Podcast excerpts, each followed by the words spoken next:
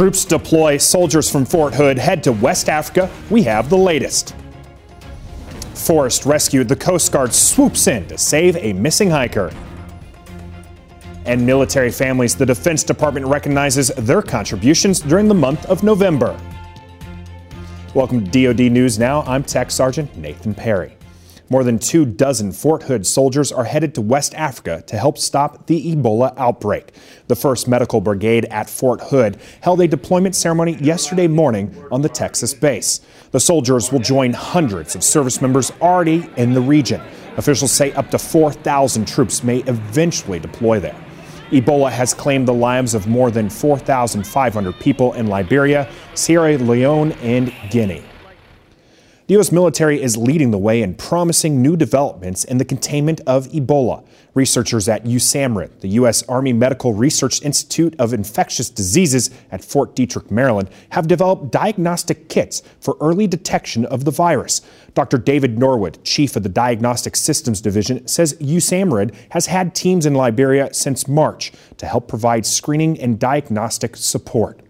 That test is critically important in identifying the disease early so that appropriate decisions can be made in order to quarantine those individuals who are infected. Check out continuing DoD news coverage on defense.gov. There's a special page under the Features tab that outlines Department of Defense efforts with Operation United Assistance. The Coast Guard rescued a missing hiker from Porcupine Mountain State Park in Michigan Saturday night. The wife of the 55-year-old man called authorities when her husband failed to return from a hiking trip. Michigan State Police conducted a search but stopped at nightfall. Coast Guard 9th District watchstanders used an infrared light to locate the man who had built a fire. He was hoisted to safety. November is Military Family Month, a time the Defense Department sets aside to praise families for supporting service members and the mission. Barbara Thompson, Director, Office of Family Policy, Children and Youth and Special Needs, said today's military family looks just like the American family. We have all different shapes and sizes, so whether we have single parents or same-sex couples or unmarried couples or dual military couples, and we have military male spouses, they all comprise this fabric of our military families.